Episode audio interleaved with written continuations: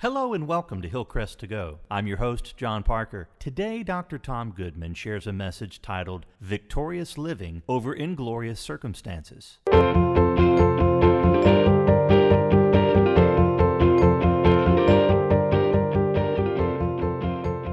Now, an important message from Dr. Tom Goodman. Well, as we got out to head to the church building today, we saw a number of people on their bicycles and a number of people jogging, and I'm assuming it was to burn off some Christmas calories. I think probably all of us can identify, at least with that need, whether we're going to do anything with it or not. We recognize that need right after Christmas. I hope your Christmas was wonderful.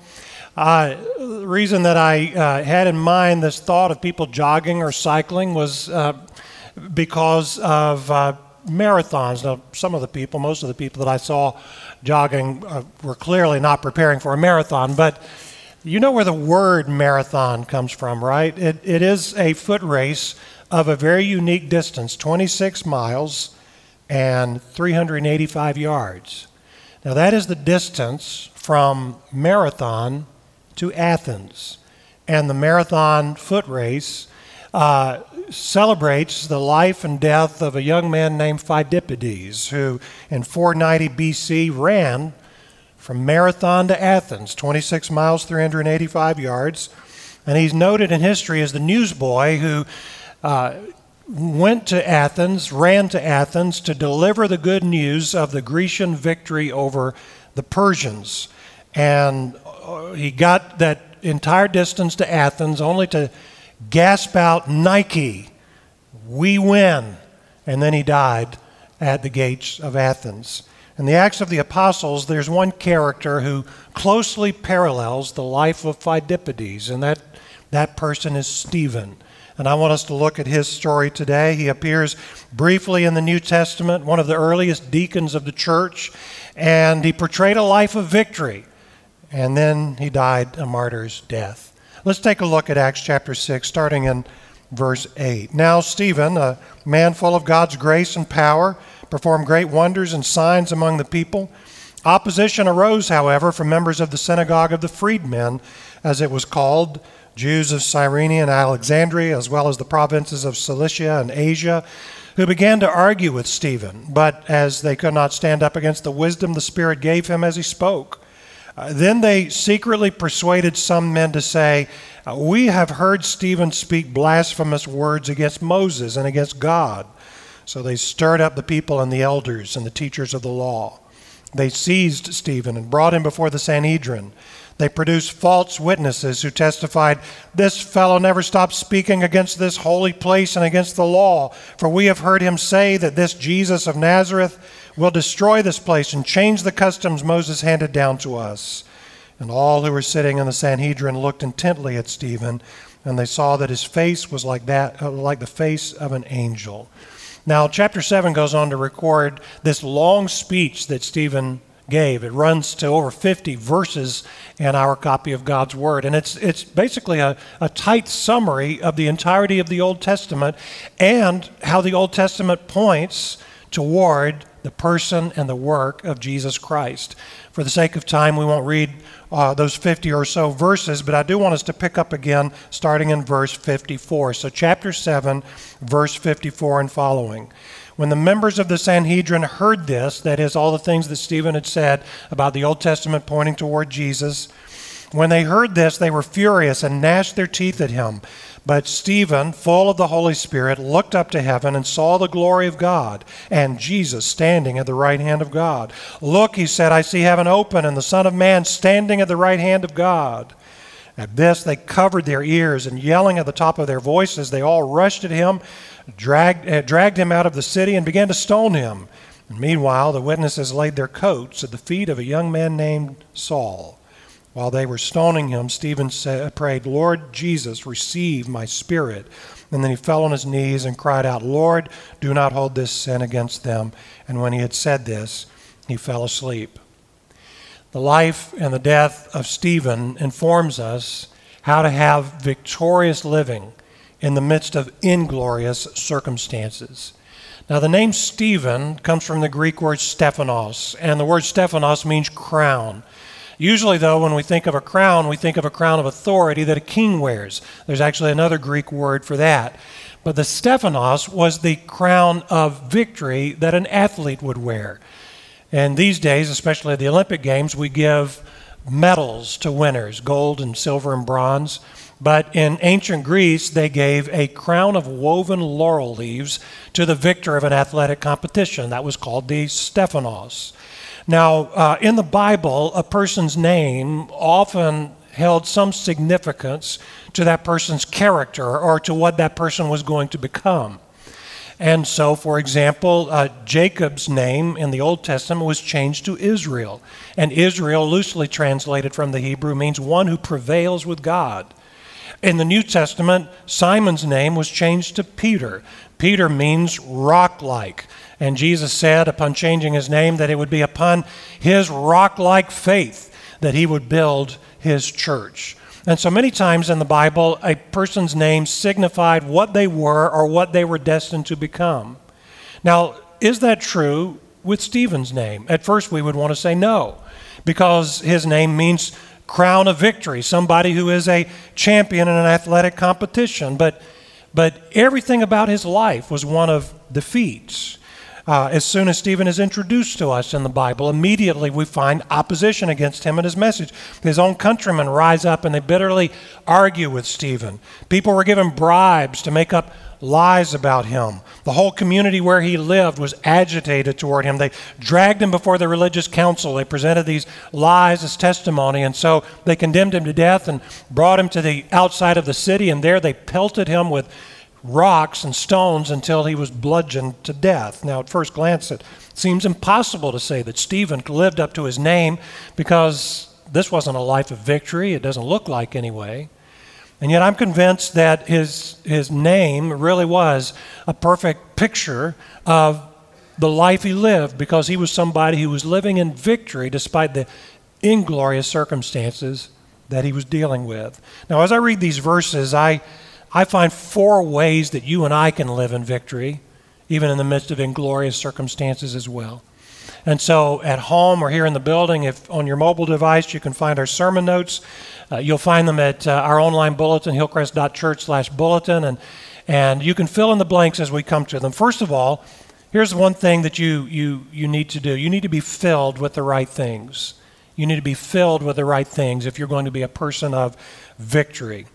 Look at the things that Stephen was filled with according to the Bible. In chapter 6, verse 5, we read that he was full of faith. In other words, as far as Stephen was concerned, what God said was so. What God promised to do would be done. No matter what, uh, uh, whether Stephen saw the tangible results of the things he claimed or the things he believed, he still believed them, even as difficult circumstances came his way. You know, in the 1700s, Ohio frontiersmen told their campfire tales about a man they called Johnny Appleseed. Johnny Appleseed was an actual character. He was John Chapman. He was born in 1774 in Massachusetts. He spent his life as a minor military hero in the War of 1812. He was a religious enthusiast, much like a frontiers uh, frontier version of John the Baptist. He was an herb doctor, and uh, he got his name Johnny Appleseed because of his prolific practice of going around planting apple seeds and apple saplings wherever he went in Ohio and Indiana. Now imagine that. He spent an entire life devoted to planting seeds for trees that he would never see and fruit that he would never eat. In a lot of ways, Stephen in our New Testament pages is very much like Johnny Appleseed. He was sowing seed, wasn't he, by communicating the gospel, by declaring who Jesus was to people who were bitterly opposed to him. He was sowing seed, the fruit of which he would never see.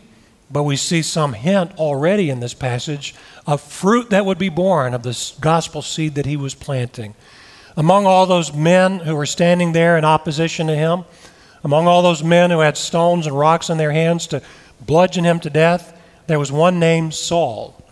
And Saul was, uh, I guess, the coat check boy at that time. He took care of their cloaks and their tunics that they took off so they would be freer to uh, perform this execution. And they laid them at Saul's feet. He watched the coats while these people were doing this work. And the Bible tells us that he was approving of this work. Saul was uh, a fervent uh, believer in, in the Old Testament law. He believed very firmly that anybody who was communicating uh, that Jesus was Savior and Lord was going against God, and so he believed he was doing God a favor by persecuting Christians and seeing that they got put to death. But all of us know that Saul was converted and he became Paul.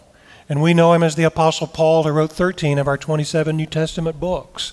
And it all began, don't you know, when he first heard the gospel proclaimed by this one who was living victoriously, even in the midst of his inglorious circumstances. The seeds that this Johnny Appleseed sowed, the seeds that Stephen sowed, came to fruition in Paul's heart eventually.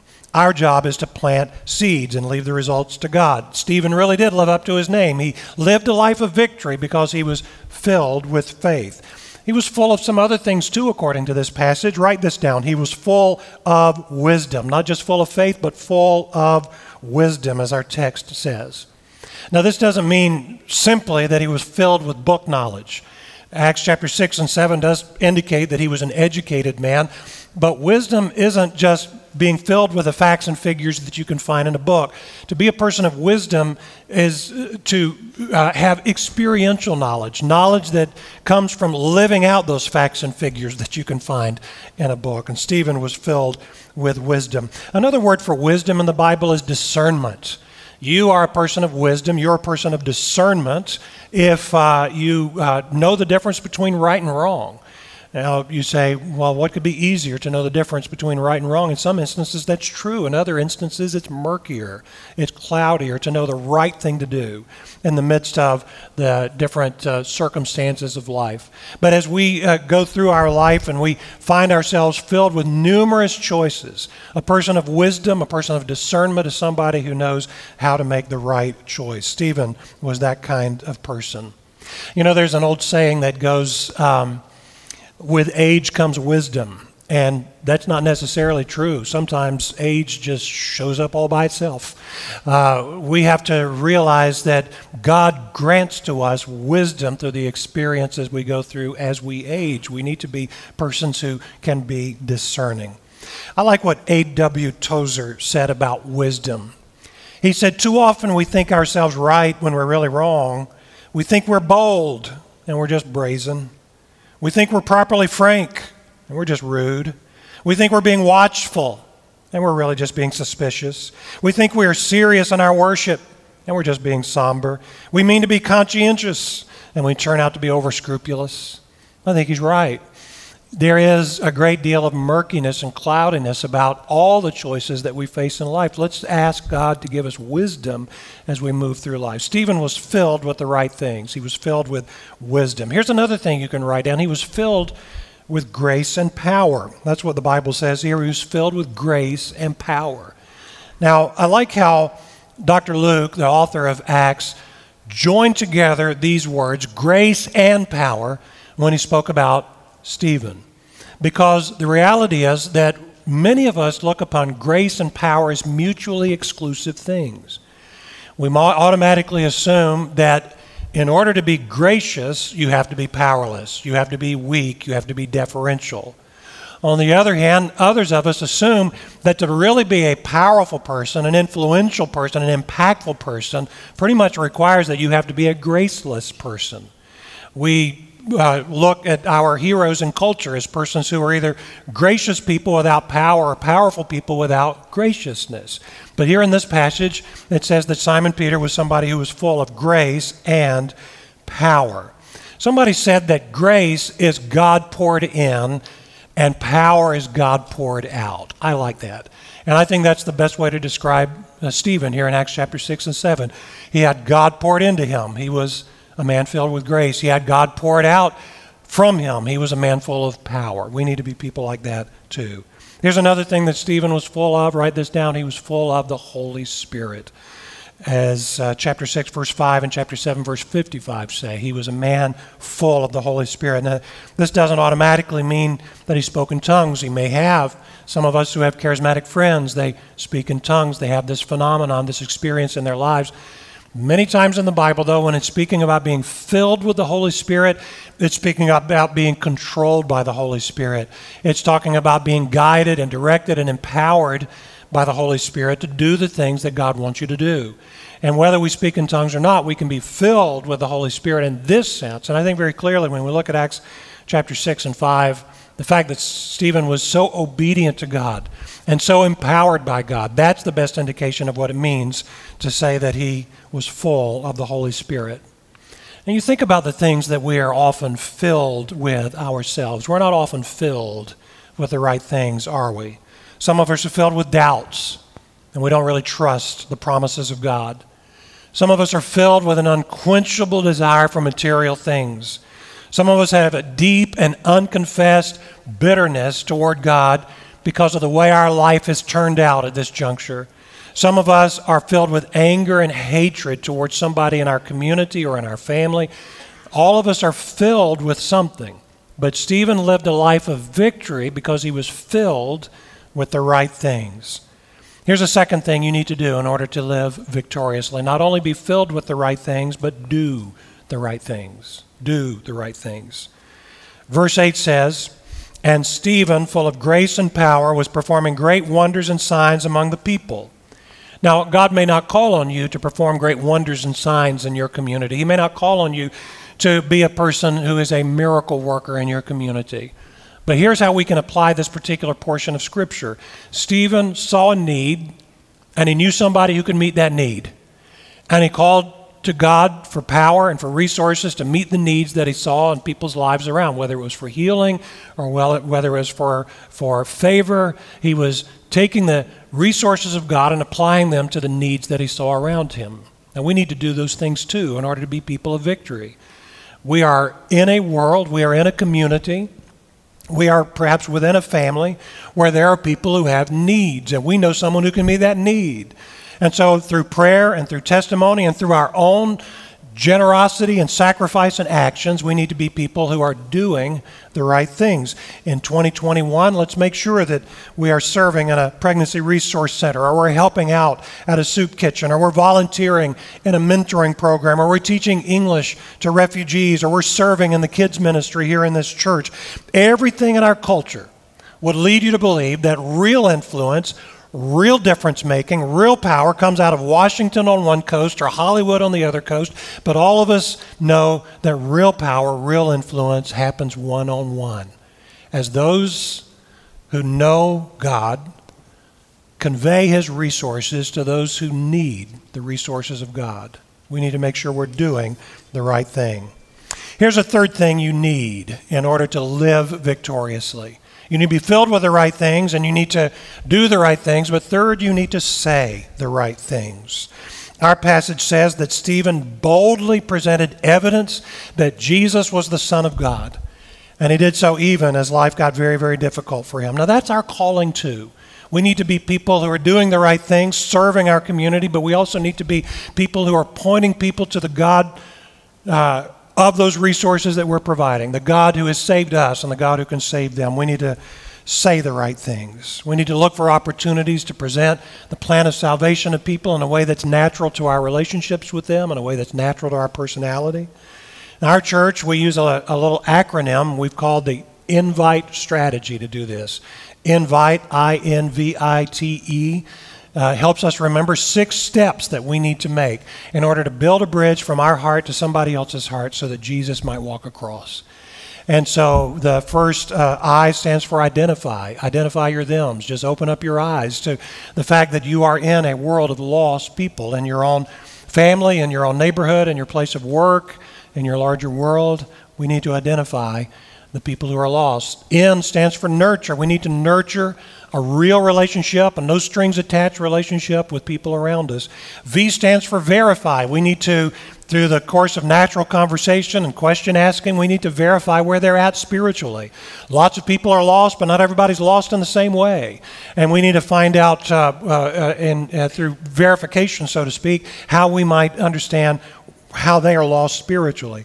The next I stands for involve. Involve your lost friends with your church family so that they know more Christians than just than just you. And T stands for tell. You need to tell your own story of how you came into a relationship with Jesus. And then finally, I, I mean, E stands for encourage. Encourage them to cross the line of faith. Now, if you've been in our church for any length of time, you've heard us teach that over and over again.